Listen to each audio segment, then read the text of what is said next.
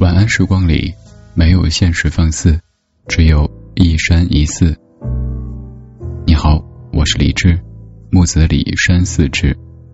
在星光洒落的夜，欢迎再次打开云听，让晚安山寺伴你进入恬静的梦乡。浅浅的声音，沉沉的幻梦，我们一起在云端看四季变换，听光阴流转。安静的环境是睡眠的基本条件之一。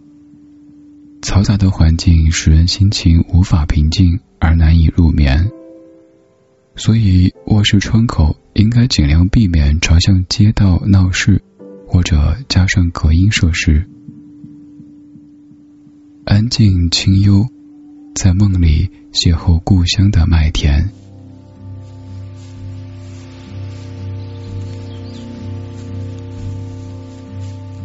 秋收的季节是欢乐和安稳的。经过几个月的成长，麦田已经金黄金黄的。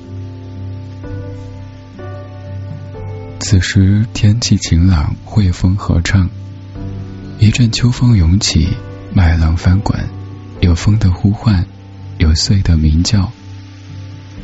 掠过黄叶满枝桠的树林，树叶零落。吹动乡村人家屋前的风铃，发出悦耳的声音，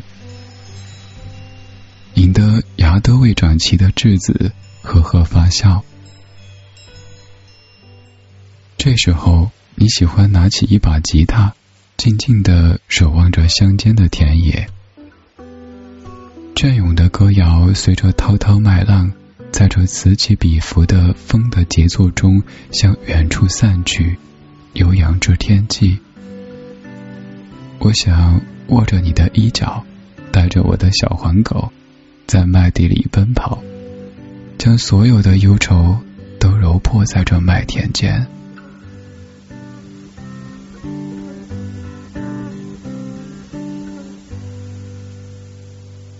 傍晚的麦田是最让人神往的。天际的游云像是在和地上的麦粒互相呼应，也故意那么多情，白里透出几抹金黄。草丛中的倦鸟也拍打着翅膀向远处飞去。此时已不复午间的暖意，平添了几分萧瑟与荒凉。若将紧束着的头发散开。任由发丝在风中凌乱飘散，唱着古老的歌谣，用手指轻轻的划过麦田，烦恼的心事也都会融化在夕阳的倩影里。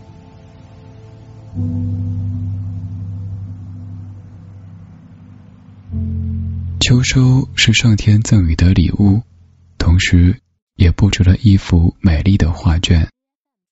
现在。我们一起走入秋收的麦田，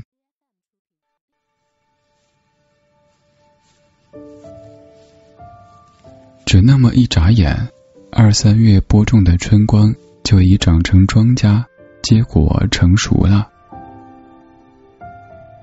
沉甸甸的稻子已不堪重负的俯身垂手，黄灿灿的苞谷怀了孩子，愈显沉重。小米穗一如黄狗肥长肥长的尾巴，对着山野毛茸茸的晃着。这黄黄的庄稼似一层又一层黄黄的阳光，厚积着铺排着，流过山坡，涌向山脚，再流过山坡，再涌向山脚。风吹起时，层峦尽染的秋色便一山一山的翻滚起来，先是一波一叠的倒伏过去，再就一波一叠的挺立过来，浩浩荡荡的，有尽无尽的。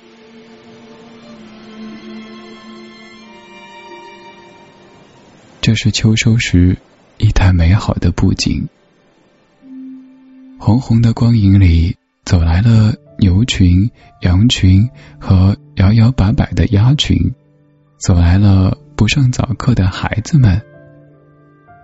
几个女人拿着镰刀，背着背笼从村口出来，又几个女人拿着镰刀，背着背笼从村口出来，而在前面的，则是一群挑着箩筐、抢着古桶的男人。人们彼此弓着、弯着，澄澄的阳光在周身闪耀，满目的金色跳跃颤抖，像音乐里所要表述的一条河，一条流泉式的河，一条涨春水的河。农人的背辘辘而湿了，细细的汗流在深深浅浅的栈道里相互交流，土地与土地的交流。人与土地的交流，没有泥土的黑色和人类的肤色，这灿烂阳光下的庄稼不会有如此飒飒有声。山坡和田野也不会有作物的清香在静静的散发着。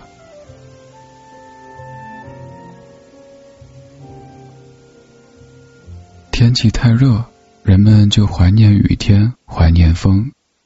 而天空已蓝得像一幅水墨，净白的云朵已是纤弱纤弱的蚕丝，似断非断。于是就直起腰来，揭开草帽，擦擦汗，望望天，扇扇衣襟，然后像儿时喊“阴凉阴凉快过来，太阳太阳快过去”那样开始乘风。满山满山的树枝便因此如波浪般倒伏着，那是一层层缠动的黛色；满坡满坡的草茎便因此倒伏着，那是一层层翻滚的绿色；满坝满坝的稻谷便因此如波倒伏着，那是一层层涌动的金色。这一声声此起彼伏的吆喝，是山里人古拙朴实的歌。贴过山岗，越过云层，与风同行。这自然真的奇怪，一声响亮的吆喝，风便会感应而来。虽不知是一种什么样的法则，但却酣畅淋漓的愉悦着。随了风。一片偌大的云块从山嘴那边铺天盖地的压来，从容的、不破的，骑着马来，牵着牛来，抱着兔来，端着酒来，以博大的阴凉和柔情抚慰着山庄。人的周围，牛尾甩着响鞭吃草。嫩嫩的草尖一嚼，满嘴的汁浆便喷涌而出。红蜻蜓在牛背上悠然恬静的歇着，和乐相安，让人毫无缘由的滋生出一种慈爱和羡慕。而更多的蜻蜓，灰的、绿的、黄的，在头顶上密密的飞翔着，与人和自然平分着。这一派明媚的秋色，